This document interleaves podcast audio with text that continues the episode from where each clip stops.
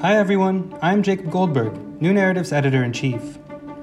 On this episode of Southeast Asia Dispatches, I speak to Professor Jose Maria Sison. He also goes by the nickname Joma. Joma is the founding chairman of the Communist Party of the Philippines, which has been fighting a revolutionary guerrilla war against the Philippine government since nineteen sixty-eight. He's a controversial figure to many, and a respected comrade to others. The United States and the Philippines consider him a terrorist, though he lives in the Netherlands as a recognized political refugee. In nineteen seventy-seven, he was arrested for organizing against the Marcos dictatorship and imprisoned for more than eight years. Today, he's an advisor to the National Democratic Front, which is a network of revolutionary organizations allied with the C P P. His goal is to build a national democracy, a democracy for the toiling masses of the Philippines, distinct from what he sees as a semi-colonial and semi-feudal society in the country today. In this interview, we discuss the meaning of national democracy and how to achieve it. In the process, we use some acronyms that not every listener might be familiar with. There is the C P P, the Communist Party of the Philippines, and the N P A, the New People's Army, which is the armed wing of the C P P. Joma refers to the G R P, which is the government of the Republic of the Philippines, and to the S G R M, the Second Great Rectification Movement, which was an effort by the C P P in nineteen ninety-two to correct its political course and identify counter-revolutionaries. Critics of the C P P say this process led to several assassinations, while Joma denies this. The history of the C P P is dense, but unlike most communist movements in Southeast Asia, it's still a major political force. If you're interested in an anti-capitalist, anti-imperialist view of democracy, I hope you'll read up on them. I know I will. Finally, if you enjoy what New Narrative is doing, please support our work by becoming a member at new narrative dot com slash join. Memberships start at fifty-two dollars a year. That's just a dollar a week. Or you can donate at new narrative dot com slash donate. And check out our website at new narrative dot com for more stories from Southeast Asia. And now, here's the interview. Thank you for being with us today, uh, Joma, Professor Sison. At New Narrative, we cover democracy movements in Southeast Asia, and after hearing your interview on Guerrilla History, which is another podcast I enjoy, I thought our readers would benefit from learning more about your movement and your interpretation of democracy. And I wanted to start off with a bit of personal family history to let you know how I first learned about the communist movement in the Philippines. My great-great-grandfather was born into slavery in Mississippi and was emancipated as a young boy and went to the Philippines during the Spanish-American War, during the conquest of the Philippines, as a U S Army medic. He ended up staying in the Philippines after the war. He settled in Laguna, where my family is from. And we have a story in my family about his son, my great-grandfather, being abducted by communists who I presume were Huks. And he was held for one night, until a neighbor vouched for him, saying that he was a neutral guy, and the communists released him, but they took away all his clothes, and he came back in his underwear. My grandfather also says he remembers hearing gunshots at night and keeping the lights off to avoid the fighting. He says the bodies of slain communists were displayed in San Pablo City, and their bodies were torn up by bullets. So all my life, I've learned about communists in the Philippines from people who grew up in fear of them. Uh, but in recent years, after living in Myanmar and Cambodia and Thailand and working as a journalist at New Narrative, I've developed an appreciation for the achievements of the Communist Party of the Philippines and for the national democracy movement. So my first question is, what would you say to a working-class Filipino who grew up in fear of communist insurgents? In my personal experience, I met in the late nineteen fifties and nineteen sixties many good communists who were workers and peasants who had participated in the Huk Rebellion in Santa Cruz, San Pablo City, and other towns of uh, Laguna. In answer to your first question, I state that my first task is to learn from the Filipino worker that you have cited why he has a fear of communist revolutionaries. Most likely, he would refer to certain personal conditions and experiences, how his fear arose. He might not even mention the constant anti-communist campaign generated by the U S and the current ruling system in the Philippines as a major cause of his anti-communist fear. Then I would try to understand and analyze the concrete circumstances and the fear. Further, I would explain to him why he feels beholden to his capitalist employer. I would certainly explain in simple terms how he is exploited, how surplus value is extracted from the total value that he creates with his labor power. If you were to do mass work among the exploited people, you would discover that they are often grateful to be employed by their employ- exploiters and thereafter become preoccupied with hard work to earn a living. It takes a communist or a revolutionary mass activist to make the social investigation first in order to be able to explain class exploitation to an exploited class in easily understood terms. It took a Rizal to dispel the false illusions of the colonized Indios that Spanish colonialism was a divinely ordained paradise, as the Spanish friars had preached. The moment you can explain how exploitation is carried out, uh, the exploited masses begin to understand their plight and dislike their exploiters. Right. Professor Sison, Joma, what is national democracy and how does it differ from the Philippines' current form of government? National democracy means a social and political system with full national independence from imperialist powers and real democracy for the people, especially for the toiling masses of workers and peasants. The current government of the Republic of the Philippines is dominated by U S imperialism and other foreign powers through unequal treaties, agreements, and arrangements, and is run by the local exploiting classes of the comprador big bourgeoisie, the landlord class, and the bureaucrat capitalist. The C P P's mass base has fluctuated widely over the years. Why is that, and how would you characterize the mass base today? The current mass base of the C P P runs into millions today. It is several times bigger than the three point five to seven million voters estimated by bourgeois politicians as the voting potential of the C P P mass base. The actual mass base is a far cry from the nineteen sixty-eight to sixty-nine mass base of the C P P, which included thirty thousand workers, eighty thousand peasants, mainly from Tarlac, and twenty thousand youth. From nineteen sixty-eight to the current year, there have been fluctuations or even zigzags in the growth of the C P P mass base, but the general course is growth and advance. It is impossible to have a straight line of advance from year to year due to the tremendous odds and the active efforts of the reactionaries to suppress the revolutionary movement.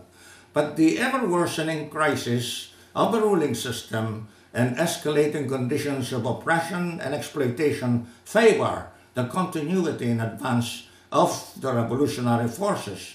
The mass base of the C P P includes its own local branches, the revolutionary mass organizations of workers, peasants, youth, women, and so on, the local units of the People's Army, militia, and self-defense units, and the local organs of political power. Can you describe the material conditions in the Philippines that make Marxism, Leninism, Mao Zedong thought the most appropriate approach to socialist revolution there? The political and socioeconomic conditions of the Philippines are semi-colonial and semi-feudal. They require a new national democratic revolution under the class leadership of the working class, in consonance with the era of modern imperialism and the world proletarian revolution. Thus, Marxism, Leninism, Mao Zedong thought is the correct and most appropriate guide and approach to the current state of People's Democratic Revolution, as well as to the consequent stage of socialist revolution. You continue to weigh in on Philippine electoral politics and have expressed support for Bayan Muna candidates. Do you believe there is a parliamentary road to socialism? I take the revolutionary viewpoint with regard to Philippine electoral politics under the current ruling system. The electoral process is controlled and manipulated by the local exploiting classes of big compradors, landlords, and bureaucrat capitalists with decisive and often covert intervention by imperialist powers. Currently, the U S and China are uh, uh, most active uh, behind the scenes. It is only with regard to the legal United Front, distinct from the United Front for Armed Struggle, that I would be encouraging partisan candidates of the toiling masses, middle forces, and anti-fascist reactionaries to expose and oppose the Marcos Duterte alliance. This is, uh, this is in the revolutionary context of trying to isolate, weaken, and destroy the current enemy, which is the uh, Duterte regime. So far, only a few patriotic and progressive candid candidates have been elected through the party-list system, but even this has been hijacked by the reactionary political dynasties. At the current price, you need four hundred fifty million pesos for T V and radio ads to have a chance of being elected as senator on the false premise that Duterte would not rig the twenty twenty-two elections. There is no parliamentary road to socialism in the Philippines. Socialism is impossible here without the basic completion of the People's Democratic Revolution through protracted People's War. You cannot leap to socialism while U S imperialism, feudalism, and bureaucrat capitalism persist in a traitorous, tyrannical, mass murdering, plundering, and swindling regime is ruling the Philippines. There are two vanguard parties, two communist parties, governing countries in Southeast Asia today, in Vietnam and Laos. Neither appear to be successfully transitioning from socialism to communism. If the C P P were to establish a dictatorship of the proletariat, how would you learn from those cases in order to complete the transition to a classless society? Lenin pointed out that it would take a whole historical epoch to build socialism and transition to communism after the overthrow of the state of the bourgeoisie. And in the experience of the Soviet Union, the socialist revolution and construction carried out by Stalin became subject to attack by the modern revisionism and capitalist restoration started by Khrushchev in nineteen fifty-six. Mao pointed out uh, that classes and class struggle continued in socialist society, and the danger of modern revisionism and capitalist restoration persisted. After only five years of the Great Proletarian Cultural Revolution, the capitalist rulers gained ground in China and would be able to overthrow the proletariat in October nineteen seventy-six.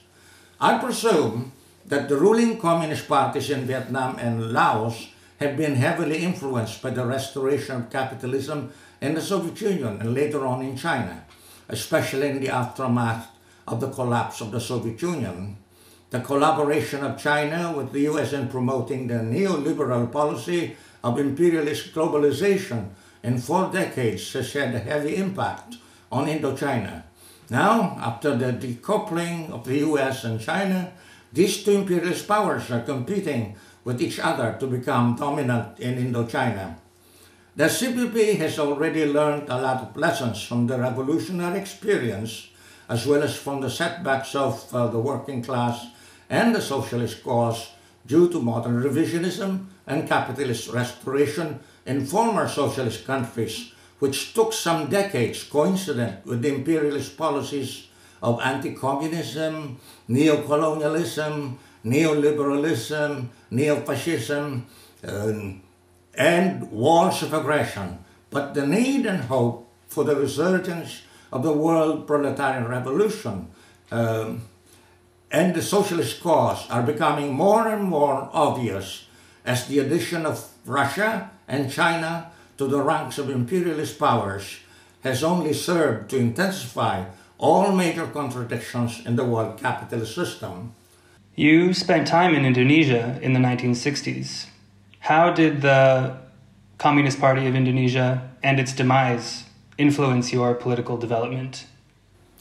I learned that if the Communist Party does not build a people's army together with a rural mass base, that party would be vulnerable to mass slaughter by the reactionary army anytime. It is not enough to develop a strong legal united front like NASACOM and depend on the open electoral struggle and uh, recruiting members of the P K I and mass organizations uh, for legal struggles. I agree with the nineteen sixty-six self-criticism of the P K I Polit Politburo, which concluded that the Indonesian Revolution could not be successfully undertaken without the coordinated building of the Communist Party, the People's Army, and the National United Front. The lack of a People's Army led the P K I away from the Chinese road uh, of uh, uh, revolution and from the dictum of Comrade Mao that uh, without uh, a People's Army, the people have nothing. There are many socialists today who disavow Marxism-Leninism because of its proponents' tendency to carry out deadly purges. Mass graves and testimonies by former N P A members indicate that the C P P is no exception. Is this a blemish on the C P P's record? In the case of the C P P, under the guidance of uh, uh, Marxism-Leninism, it was the handful of anti-Marxist and anti-Leninist renegades who were responsible for the deadly witch hunts from nineteen eighty-five to nineteen ninety-one. After carrying out timely rectification movements from one region to another, the C P P undertook the second great rectification movement uh, um, nationwide as an educational movement from nineteen ninety-two to nineteen ninety-six to identify the subjective errors that led principally to left opportunist errors and secondarily to right opportunist errors, and to uh, expose thoroughly how the left opportunists committed self-defeating errors like military adventurism and building too many unsustainable companies at the expense of mass work, and then launching campaigns like Campanyang Ajos to generate hysteria and blame deep penetration agents for military setbacks and drastic reduction of the mass base. The S G R M, or the Second Great Rectification Movement, was successful in ideological, political, and organizational terms. Uh, Marxist-Leninist principles were upheld and propagated at every level of the C P P and the N P A. The correct principles and methods of investigation, evaluation, Uh, of evidence, uh, prosecution, and trial of suspects were taught to everyone by the C P P. The C P P made sure that the errors were understood and, uh, uh, and rectified. The N P A was retrained and redeployed for guerrilla warfare and mass work. From year to year, the mass base that had been lost due to left opportunism were recovered and expanded.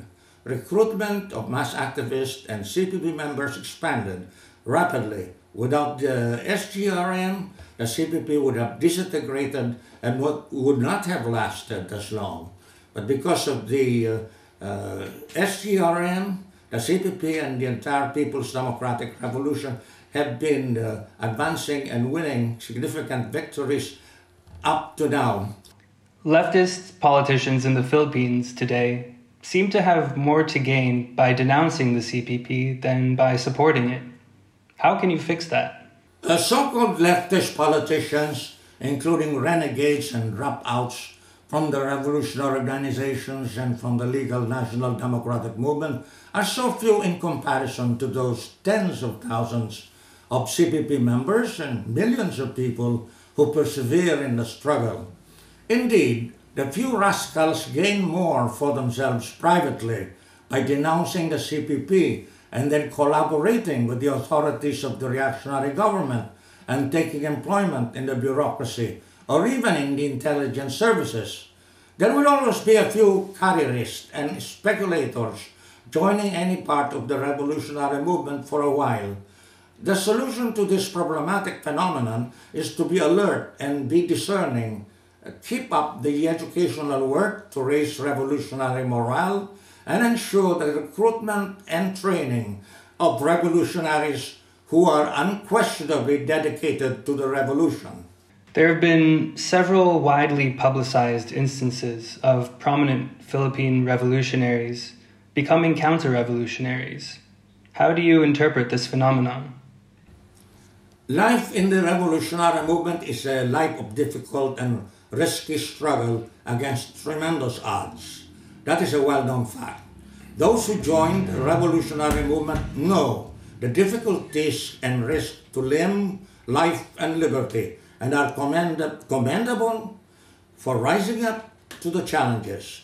But when captured by the enemy, some revolutionaries can weaken in revolutionary spirit and become vulnerable to offers of an easy way out of prison. There can be offers of jobs and other material rewards in exchange for denouncing the revolutionary movement. Remember that in so short a time after his capture in Palanan, Aguinaldo agreed with the U S imperialists to issue a peace manifesto and call for the surrender of all revolutionaries. You seek to transform the Philippines' semi-colonial and semi-feudal ruling system. Walden Bello, whom I previously worked for and has put me on a path toward radical politics, seeks to combat U S imperialism and corporate-driven globalization. Don't you have more to gain by collaborating than by undermining each other? There is something more to gain for the revolutionary movement if Walden Bello would become an ally rather than an adversary. It is up to him. For instance, every time he delivers a blow against the Marcos Duterte alliance, um, every time uh, that he criticizes uh, um, uh, neoliberalism and the whole range of uh, uh, imperialist globalization, and every time that he uh, uh, speaks up against the uh, violation of sovereignty uh, and territorial integrity by China uh, in the West Philippine Sea, um, he is well appreciated by the legal National Democratic Forces as well as by the revolutionary movement. Uh, he has gained points eh, uh, among the uh, patriotic and progressive forces. He's appreciated for proposing that a new administration of the G R P should resume peace negotiations with the N D F P and for teaming up with the Makabayan senatorial candidates on a number of issues. There are issues that can be easily and immediately resolved, and there are issues that can be resolved consequently. Okay, that's encouraging to hear. What is your response to the recent removals of the N D F P books from university libraries? Is freedom of expression a tenet of your political philosophy? The recent removals of N D F P books from university libraries amount to fascist book burning by the Duterte tyranny. The military minions of Duterte, National Task Force, ELCAC, think that these removals of N D F P books would intimidate faculty members and students. On the contrary, these intelligent people would assert the freedom of thought and belief and the freedom of expression and would demand the return of the N D F P books and also laugh at the military for stupidity, uh, forgetting that in this digital age it is difficult to stop the circulation of digital copies. Like Hugo Chavez, who became an anti-imperialist and democratic leader, the military officers of G R P should read the C P P and N D F P publications, learn how to work for a just peace, and stop obeying the self-defeating, bloodthirsty orders of Duterte. In the history of the old democratic revolution and in the new democratic revolution, officers have transferred from the reactionary side to the revolutionary side.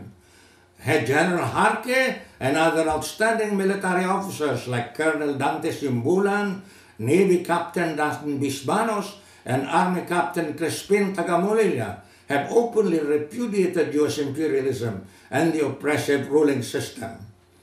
Freedom of expression is a tenet of my political philosophy. I adhere to the basic democratic rights and fundamental freedoms at the levels of the individual, organization, class, and nation. As materialist scientific philosophy, critique of political economy and social science, putting scientific socialism forward, Marxism-Leninism, Maoism is on the high road of modern civilization and comes as the latest peak after the advances from humanism and science in the Renaissance, reason in the Enlightenment and the principle of sovereign will of the people and democratic rights in the French Revolution. the Industrial Revolution, and rise of the proletariat as gravedigger of capitalism. Your involvement in the C P P's two great rectification movements has been described by others as a sign of humility and a willingness to admit past mistakes. Can you describe any mistakes that have been especially educational to you? Thank you for the compliment. A Communist Party cannot grow in strength and advance if it does not know how to identify mistakes within its scope and rectify them through the timely and periodic sessions of criticism and self-criticism, or through rectification movements of a wider scale and longer duration in the case of big mistakes that have resulted in great damage. Like everyone, I have my own share of mistakes. The biggest and most educational to me was my capture on November tenth, nineteen seventy-seven. I paid for that mistake by being tortured in solitary confinement for more than five years and being imprisoned for more than eight years and three months. Joma, can you give our listeners a summary of how you ended up imprisoned in solitary confinement and why? Well, you know, I, I referred to uh, uh, the mistake of being captured. That involved a cluster of mistakes. Huh? Um, like, uh, for instance, um, I could have avoided uh, riding on a motorcycle uh, between ten p m in the evening and uh, midnight. Uh, the motorcycle population uh, is uh, so scarce during that period, and I could be uh, easily spotted as wearing uh, uh, my white eyeglasses. No, um, I cannot use the dark glasses. No, uh, so uh, so comrades told me not to move but to stay overnight. But I overruled them because I was in a hurry uh, to get to another appointment in, in uh, uh, La Union. Uh, so, um, uh, the, uh, the enemy spotted me um, when I crossed a certain gasoline station, and uh, uh, The, so I was captured, and uh, naturally, in my position, I would be subjected to uh, either uh, uh, death or uh, or imprisonment. Uh, I was expecting that I, I could be killed, you know? um, but I think uh, uh, the political animal, uh, Marcos, thought that Uh, He could use me as a trophy, at the least as a trophy. So, but anyway, uh, there was no evading the torture, the physical torture to which I was immediately subjected, uh, subjected, no? Um, with, uh, within the day, uh, starting from the day of my arrest, no? And uh, so I underwent uh, uh, the famous American-style water uh, Uh, water cure, no? Um, uh, the cleverness of that kind of torture, it, it leaves no mark, no? Uh, and uh, for uh, six hours, uh, uh, I was subjected to, uh, to water cure. I also had a session of uh, fist uh, blows on the body, but uh, uh, I noticed that they were not hitting me in the face, so I thought that uh, they were not out to kill me. But anyway, the mo the worst kind of torture was the uh, the uh, solitary confinement. Huh? It's the worst kind of torture, much worse than uh, uh, those those hours of torture for uh, uh, during my Uh, Uh, early weeks in prison.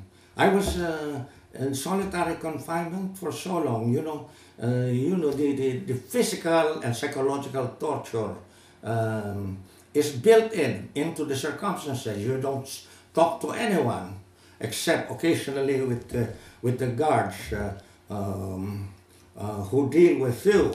So uh, I can uh, sympathize with uh, Julian Assange, no, uh, for being kept in solitary confinement, uh, especially because uh, uh, you, uh, uh, he uh, is not actually, he's actually not guilty of any crime, uh, uh, except for uh, uh, for performing his role as a journalist and exposing the crimes of U S imperialism. And uh, so uh, I believe that uh, if only because he, he has been subjected to that kind of torture, uh, solitary confinement, he should be released immediately. Uh, well, uh, I, I, I would like to add something. Why was I tortured? Well, the, the purpose of torture is to uh, break your political will. Eh? Um, and uh, the way to break your political will is to make you betray eh?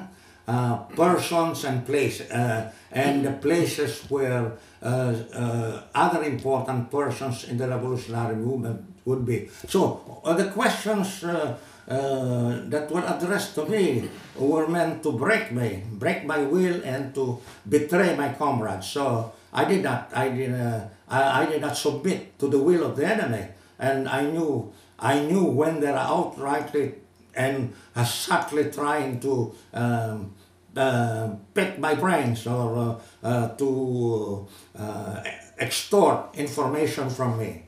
So I knew. Uh, Uh, I had already rehearsed so many times that kind of situation. I had re rehearsed so many times getting killed uh, uh, in a uh, N P A camp uh, because of enemy attack, or mar uh, when marching from one point to another. Uh, and also, I have re uh, I have rehearsed so many times how, how I would react to enemy tricks and torture uh, if. Uh, if captured. Okay. What are the C P P's greatest achievements to date, and what do you aim to achieve within the next ten years? The greatest ideological achievement of the C P P is the application of the universal theory of Marxism, Leninism, Maoism on the concrete conditions of the Philippines in the concrete, and in the concrete practice of the Philippine Revolution. In the process, the C P P thinkers and leaders have contributed to the development of said theory. The C P P has been able to propagate dialectical and, and historical materialism among tens of thousands of party members and hundreds of thousands of revolutionary mass activists through basic, intermediate, and advanced study courses to enable them to study and analyze domestic and international conditions and issues, and adopt the correct strategy and tactics for waging revolution. The greatest political achievement of the C P P is the adoption of the program of People's Democratic Revolution through protracted People's War, and the successful implementation of this general line of action. Thus, the C P P has proven itself as the leading force of the proletariat, an entire people in the revolution. It has aroused, organized, and mobilized millions of the Filipino people, and successfully wielded and developed the revolutionary armed struggle and National United Front as weapons of the people against the enemy. It leads the N P A, the revolutionary mass organizations, alliances, and the local organs of political power, which constitute the People's Democratic Government. This government is responsible for mass education, production, health and other services, internal security and self-defense, arbitration of disputes, environmental protection, and disaster relief.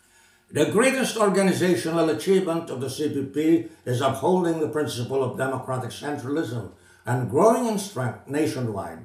From its small beginnings in nineteen sixty-eight, to tens of thousands of party cadres and members, the C P P has expanded nationwide and is deeply rooted among the toiling masses of workers and peasants. It has branches and groups in the urban and rural areas. Uh, in seventy-four uh, out of the eighty-one provinces of the Philippines, It operates as the leading corps at all levels of the People's Democratic Government, local communi communities, guerrilla fronts, organizations, and institutions of various types. In the next ten years, I expect to see greater victories in the People's Democratic Revolution in the Philippines. The counter-revolutionary currents like anti-communism, neo-colonialism, modern revisionism, and neoliberalism have run long courses and are proven to be bankrupt. It is high time for the revolutionary movements in the Philippines and abroad to demonstrate their strength and score new brilliant victories in the struggle for national liberation, democracy, and socialism. As regards to what I can do personally, I will continue to comment on Philippine and global issues. I will ensure that my written works are systematically collected and preserved for study by the current and further generations of revolutionaries in the Philippines and abroad. My books have been published chronologically by various publishers since the nineteen sixties, but the International Network for Philippine Studies is also publishing the Season Reader Series with volumes uh, on at least thirty-five general topics and themes. Thank you, Joma. That was Joma Sison, founding chairman of the Communist Party of the Philippines. That's all we have for this week's episode of Southeast Asia Dispatches. If you enjoyed this interview, please be sure to check out New Narrative's other podcast, Political Agenda, for current affairs in Singapore. This is Jacob Goldberg signing off. Have a good weekend.